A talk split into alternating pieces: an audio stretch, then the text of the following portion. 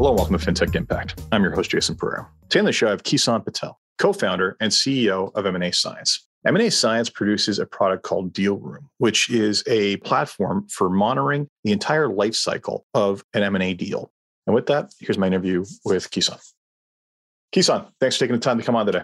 My pleasure, Jason. So, Kison Patel of M&A Science, tell us about M&A Science. M&A Science is a company that has multiple product lines that cover education and technology for managing the M&A process, really focused around making M&A more of a collaborative, people focused process. Excellent. So basically, the traditional M&A space, end of the day, we're talking about companies buying companies. And it sounds simple enough, but there is a tremendous amount of due diligence that goes on in these things. At least there should be. and a lot of information that changes hands and communication. So when you really, you know, anyone who's ever seen this or been through it or lived through it has has basically seen just how much work these things are. Uh, I mean, there's a reason why even you, you make an offer, sometimes there's a, there's a break fee included in some of these contracts because you have to recoup the, the wasted time and effort on some of this stuff. So, not surprised that someone basically decided to build a platform around making this easier.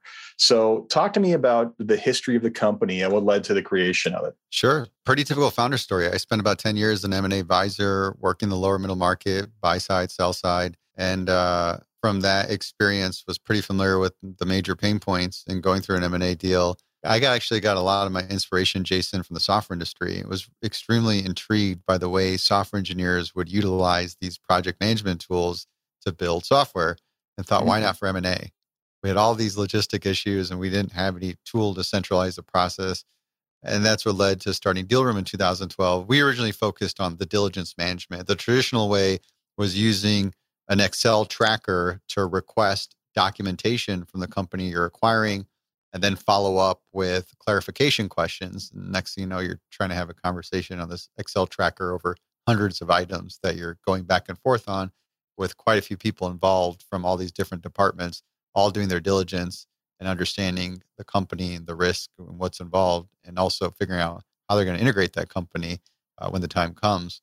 Then also in conjunction with the Excel tracker is a virtual data room, which is think of a Dropbox, but designed for additional security functionality, very granular permissions down to the single file, automated watermarking, an audit trail so you can track every activity, who touched what.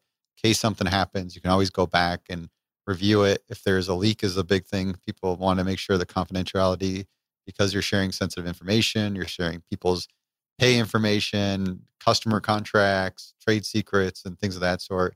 Uh, we put it together into one product to have the same data security that you'd expect in a virtual data room type of product, but also in addition added the workflows, same from the inspiration of the project management tools. Now you can run diligence a lot more efficient. As we progressed, the product evolved into managing integration, and we found a huge value in having continuity between the process doing diligence and having it go right into integration. So there isn't a big gap in integration. Folks are rediligencing the deal all over again once it closes. And then more recently was adding pipeline functionality to build a product into a full lifecycle management solution.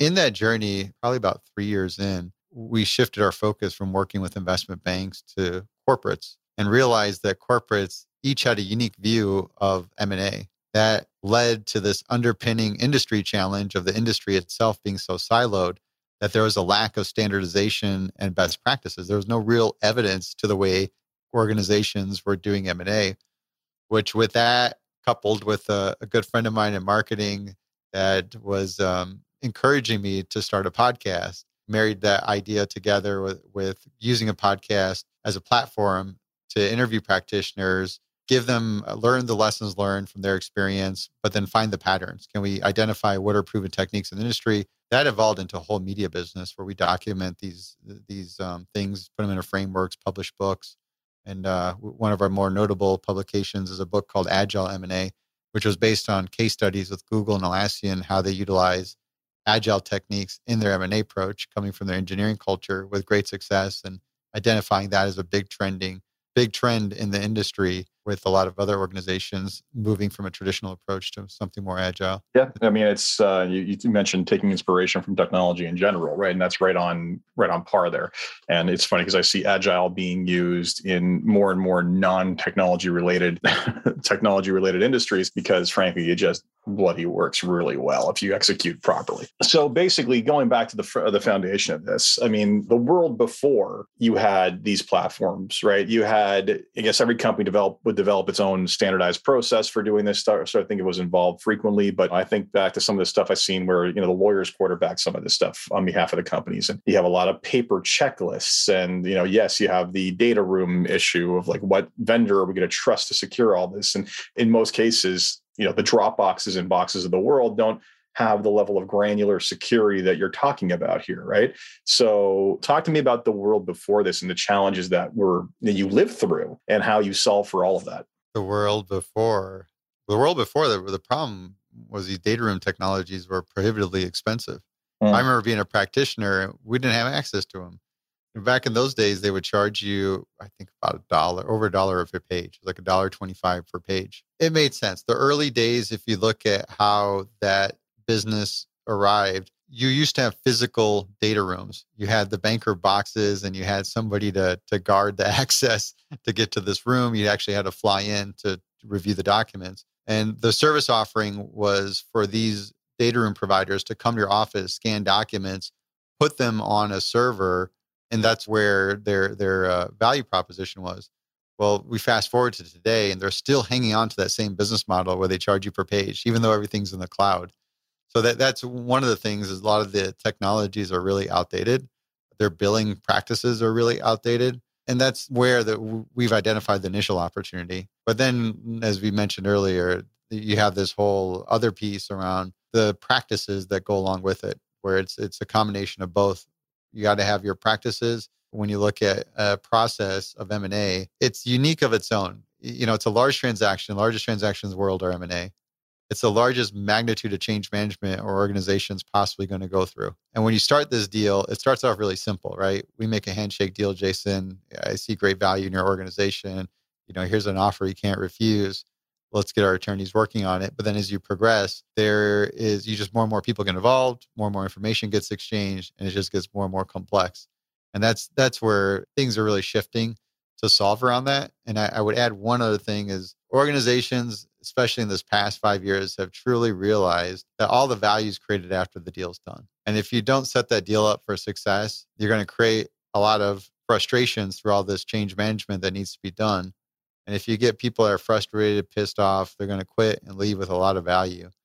So we're seeing this massive refocus, a finance focused M&A process to a people focused M&A process where it's not just purely about modeling and building out the business case to do the transaction, but it's very much about how do you align the two organizations together in the early stages more than just what outcomes they're looking to achieve, but even around each organization's respected values to better understand their culture and leadership, to know what's the way of working that the two organizations are going to approach as they pursue the more complex challenges that come after the close when the rubber meets the road and they actually have to integrate these companies.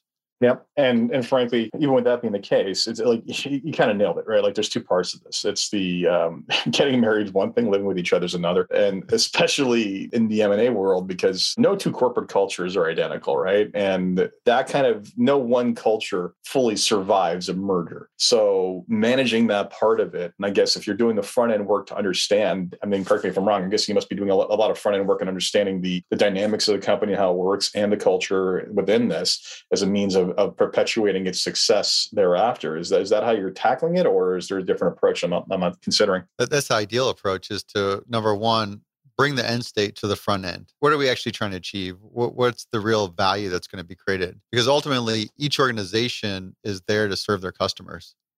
And for us to do this acquisition, what's that ultimately going to mean for the customers and how we serve them? How we're going to come together to serve them better? From there, having the leader that's going to be responsible for these post close activities, your integration leader, to be involved as early as possible so they can get a sense of what that's going to look like, what that journey is going to look like. And they start outlining a go to market and work with that CEO of the company uh, they're acquiring to get an understanding of how important their role is going to be to be able to achieve those goals. And then as they progress through the diligence phase, in parallel to doing diligence, they want to have a work stream to plan for integration. So that way you have your department leaders that are in there getting gathering information, requesting information so they can assess risk. Nobody wants to buy a company, find a bunch of skeletons in the closet.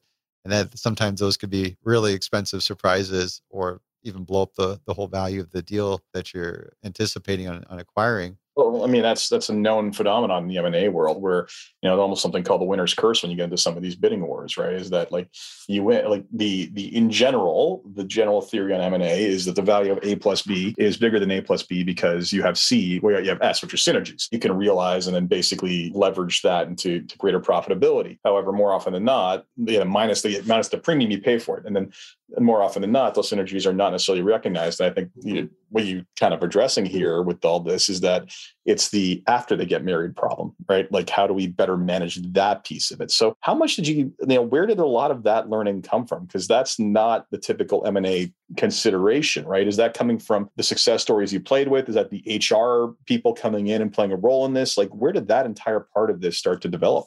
a lot of interviews, learning from different practitioners in the industry, getting different perspectives across the board, and really putting it together and just seeing the trends after doing this for about five years that we're really starting to see the shift in emphasis on the integration side. I think you had a good point around the front end of the part where you're you're doing the auctions and you're dealing with competitive process. I think there's a strong element over there as well because we've seen that this past year where it's been highly competitive. We've mm-hmm. seen these auction processes just go in a blink of an eye and I'm scratching my head trying to figure out how is the organizations we work with supposed to do proper diligence, let alone integration planning with a compressed time frame. So yeah. I I believe if you got more time on your hands, you can put more consideration on those areas to have ultimately a smoother transaction. Definitely yeah, pro uh, doing proprietary deals where you can control those variables and be better aligned between both buyers and sellers. Yeah, better to lose out on an unknown than to basically uh, basically put yourself in a bad position having won a bid that was hurried. So, but many companies have not learned. There's there's several you know worst you know let's say there's several uh, harvard business school cases on on lack of due diligence just how badly that went. Some of those people happen to be on shark tank but that's a different story altogether.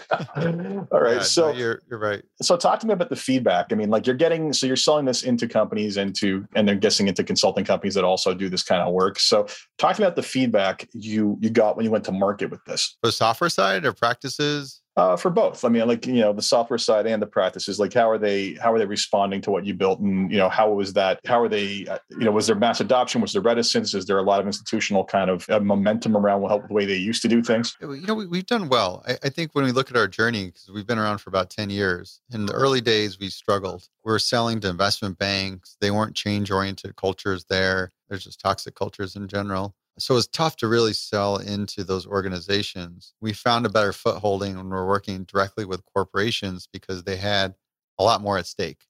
Ultimately, they had to own the results. So if we can help them produce better results, that was a big win for them. And then over the years, we mentioned earlier from going from solving for integration, sorry for for the front end of the process, that's what increased the capability. So today, it is compelling when we work with an organization, especially when they're on Excel. If they're running an M&A process, they're on Excel. That's like music to our ears. Oh, you know, there's just a massive amount of opportunity all over the place to help create value. But when we think about practices, they got to be change oriented. You got to have a culture. You can't just throw software at it and expect all the problems to get solved. People don't like new things.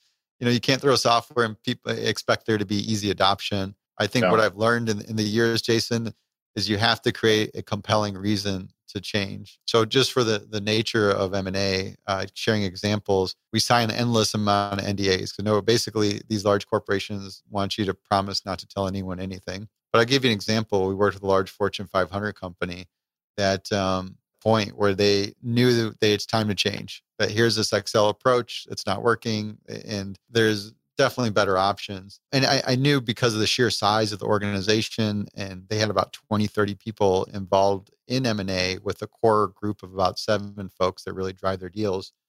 That is, it wasn't going to be a simple task to get them to drive the change uh, across the board. Um, and what we basically did was started off by mapping out the process and identifying who the key stakeholders are. Because you go through a deal process, there's a leader in the very front end that's running around hunting the deal, doing the fun negotiation stuff. You got somebody that's uh, really quarterbacking the deal, that's going around to all these functional leaders, gathering what information they need and communicating it with the, the company they're acquiring, consolidating that information, distributing it again manually on Excel. And then you have the uh, another person that's spearheading integration, and they need to be well aware about the deal, prepare for it, and coordinate with the again the functional leaders to be able to execute all the activities that need to happen uh, in a right time and really own the results that come out of it. And what we did was just interview them, interview them objectively to understand what are the pain points and challenges that each of those unique roles have. And then what I did as an exercise is I pulled the different the core M&A team together, the, those seven practitioners, in a roundtable, and said, "Hey, I have all these challenges I've documented. This is what I've heard from you. The only thing I want to do is just prioritize it. I just want to come up with one list in descending order of priority, the typical agile backlog, and let's let's at least accomplish that. And that was such a good exercise for multiple reasons. One, it created the community where everybody felt their voice was heard, they're contributing to it. Two, it gives a lot of empathy or um, people can really identify with other counterparts across the, the deal that they work with or internally in different parts of the deal. And then the third was just some of the solutions were so blatantly obvious once you talk about it that it was some big major problems that were really easy to solve once they just yeah. communicated it. Institutional momentum is a powerful thing. It really, really is. Once you do that, everything's downhill. The ultimate thing that we created was a compelling reason to change. Because anytime we introduce something, whether it was a new practice, whether it was a technology, we always got to go back and reference and saying, hey, well, we're doing this to solve these problems. And then you just had a team that was more on board or with it to make some of these changes. And then ultimately, if you can get that feedback loop, we're saying, hey, look, we're going to introduce changes, but if they're not working, that's fine. Let's let's figure it out. Let's either make some iterate on it or throw it out and try something different. Let's just keep the open communication and build that that retrospective, another little agile technique into it. So we got a feedback loop and can create this ultimately shift to a culture of continuous improvement where everyone's change oriented, they're open to trying these new things. And that, that's where you get the best results. That's where you can get a large organization that's been stagnant on their ways for years to start moving. And it takes a little time and effort, uh, but to get that that glacier moving to a, a, little faster speed. Yeah, you hit on so many interesting points in that last rant. It was like, you know, first off, Excel, the love it and hate it Swiss Army knife of solutions for everything. It's great because you can open it up and just start going. But when your company is completely dependent upon a bunch of very brittle spreadsheets, it's just there's always a better way. And then the institutional momentum issue of uh, the first thing and the worst people to actually go to first when it comes to procuring this kind of software that may replace bodies is those people whose bodies may be replaced. Because it's like oh but what about my job? Right? That's the first the first thing that enters their mind. And i've seen many a technology company which just like this is the first thing that happens. They go picture like oh go talk to our department who's handling this. And it's like no i should not be talking to the department who's handling this. They have a vested interest in making sure this never happens.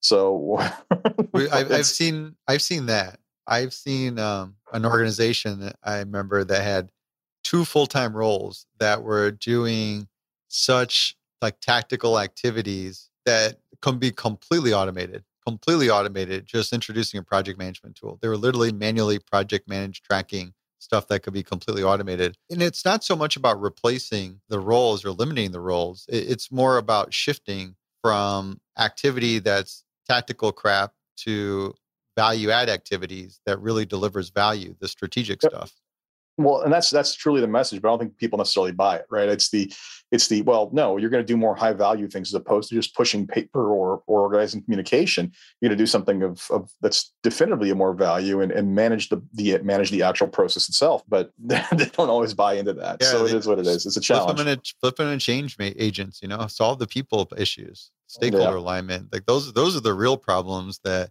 absolutely. deals off and awry yeah Absolutely. So before we wrap up, there's three questions I ask everybody to kind of end on a positive note. First one is if you have one wish for something you can change in your company or in the industry as a whole, what would it be? I think of the work environment I think, uh, you know, the communication part. I always feel like when we look at problems, 90 plus percent of the time, it's just some breakdown of communication. I think if we had better reminders and more transparency on good frameworks that really work that work well on communication, I think that that's just something that, like I said, I seen it get lost in all organizations, small and large. But if that was a little bit more prominent, like I don't know if we got to start teaching this stuff in elementary schools, but I just I feel like if we can identify better with communication practices, that can make a big change. That can make a big impact. Uh, yeah, I will agree with you there. In that, you know, I feel sometimes I feel like the the language itself is a brutal way to try to try to communicate things. It just it seems too often that the breakdowns in relate whether they be relationships or businesses or wherever it is they're all communication based and understanding. And sometimes it's just part of the problem is we just don't necessarily equate the the sufficient degree of time required in order to communicate properly. That resonates even as an example you brought before on you know just getting people to adopt the software and training, spending enough time training. I, I will never understand for the life of me why so many people contact me saying, "Well, I tried using this software and I can't. You know, it sucks. I can't use it." It's like, well, how long did you spend in training? And they're like, well, I just opened it up and started t- playing with it. It's like, no, that's not how it works, right? Like, you need, but, to, but keep digging further and understand why they didn't put the effort. And and I, I, I just I'm reminded of this pep talk I had with my kids over the weekend because it, it goes back to that. You can get into this dispute or uh, opposing views and argue each other's views or, or hold your position, but the the opportunity is to understand why the other person thinks the way they do. How do they feel? Why do they feel that way? Then you start getting somewhere because then you may identify, well, this person, you know, we, we're offering this training manual and this person just doesn't read. yes, exactly. Well, and it's just, you know, you can say they don't read, but they maybe just, we'll call them a visual learner. You could throw together exactly. a Loom video that would be five minutes long and they would get it in a heartbeat. So yeah, so it's it's a challenge. I mean, it's funny because you're talking about like there's a skill we don't learn enough of in school is how to sit back and and figure out what the obstacle is as opposed to just thinking the person's belligerent. But yeah, it's uh, you know we don't learn enough on that sort of stuff. And and even you know I think if you really want to learn how to do that, you know spend some time teaching because and with the with the, the need to make sure someone educated. And sometimes you realize that oh I have to attack this problem from different angles, and sooner or later one of these angles is going to resonate with that person person, right? So it's uh, it is, but but more often I also say that too that unfortunately the appification of the world has ruined us because we expect to download something, just start touching and it be it work easy. But that's fine for very simple single purpose, you know, functional software tools. It's not for anything that's more robust than that. So such as life. Second question has been what's been the biggest challenge in getting the company to where it is today? Getting the right people in and that's probably more of the recent challenge the early and it evolves right? You go through a life cycle of a company and your challenges just come one after another and you think you get through the hardest stage. Even for us when you think breaking through a million is like the hardest stage but it's like no going through 10 million is even harder. So we're in that path right now. But you know early days like validating build a product and getting to market fit takes a whole series of iterations and, and that stuff. But I think right now it's about getting the right people to really bring in the skills to keep evolving the company. And it becomes such a big emphasis on hiring because that's what allows you to get the talent in that can then optimize operations, op- help optimize customer experience, build a better product, and, and so forth. And just realizing that such a strong regiment around how you hire. And then also when the organization may have outgrown talent, having a discipline to let people go. And I think that the whole HR piece is probably one of the biggest challenges that we're coming across today. And um, it's tough because that's that's part of the muscles you have to develop. You sometimes get anxious when you want to hire. you just have a gap, you have a need, and you want to hire the first person that you like, but they might be good enough, and you can't just hire good enough. You got to go above and beyond if you're trying to build a world class team that's going to build world class products to make uh, work with world class clients to make them happy uh, and then letting people go you got to have that discipline as well because yep. if, if you don't you've seen that with companies they kind of let these roles go and sometimes they go away longer than they need and they're waiting for people to resign or whatnot but you got to have that discipline to have the tough yeah, conversations to make those changes I hear you. I mean, I, I businesses I deal with, and even my own, it's like you have to constantly reinvent the business as you scale because the one that was got you off the ground is not the one that's going to get you to the next level, and then so on and so on. And as for the people problem, I mean, like the most common answer on this que- to this question is the people. And you brought up an interesting point around two interesting points around being very careful and selective around hiring, but also around letting people go. And if you, I'm sure you've read the uh, the Netflix slide deck on um, we're a team, not a family, and that to me is is the most truly the the best piece I've ever written on on managing people. It may sound a little callous and heartless, and I remember talking to someone's like I, I talked about the need to let good people go when they don't fit uh, because you're not doing anyone any favors, including including them. And they're like, well, you know, you say that, but you ever have to fire someone? I'm like, yeah, it sucks. It really, really sucks. And that's why people want to avoid it. But at the end of the day, I also think from my standpoint, would I want to be stuck in a job that I wasn't good at and didn't love or it, out, it outgrown me and live with the knowledge that uh, I'm just here until they get rid of me? Yeah, not, no, not a great position to be in, right? It, so there's it, it works out. I mean, people, I, have noticed it the vast majority of the time end up finding a role that's a better fit. I, I think as um, as a manager executive making that pro- process smooth like it it is a tough change for folks but once they go through it it ends up being a better win for the company and for the individual. But being nice about it being supportive through that change you know don't just let people go leave them hanging put them in a bad spot.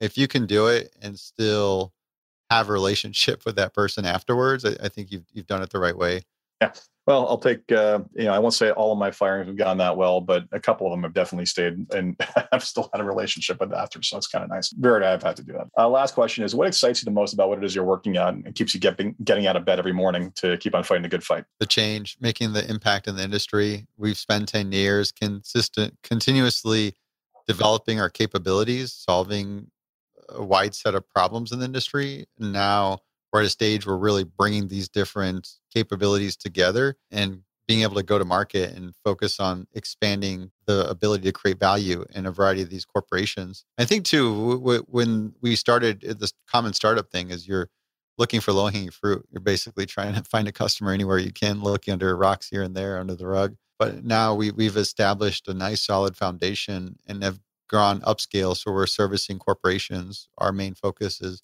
1 billion plus market cap companies. And, and it gets exciting because now you're working with these household brands. The vast majority of folks are familiar with. They're large projects. They're definitely a lot more work, but a lot more rewarding as well when you do get to win those projects. So I, I think just continuing the growth and being able to actually make the difference in the industry where it's not just focused on on the outcome or the revenues, but actually seeing the value you're creating in this before and after state that makes such a big difference. Yeah, well, it also doesn't hurt to acquire a new business once you've had the validation of one of those larger companies. So it uh, it, uh, it, it helps.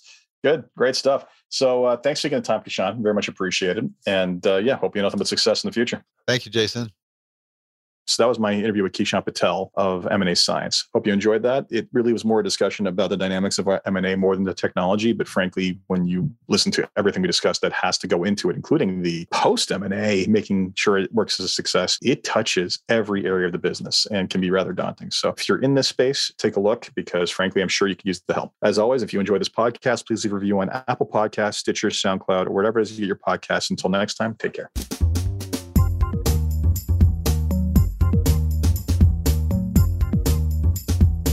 This podcast was brought to you by Woodgate Financial, an award winning financial planning firm catering to high net worth individuals and their families. To learn more, go to woodgate.com. You can subscribe to this podcast on iTunes, Stitcher, and Google Play, or find more episodes at jasonpereira.ca.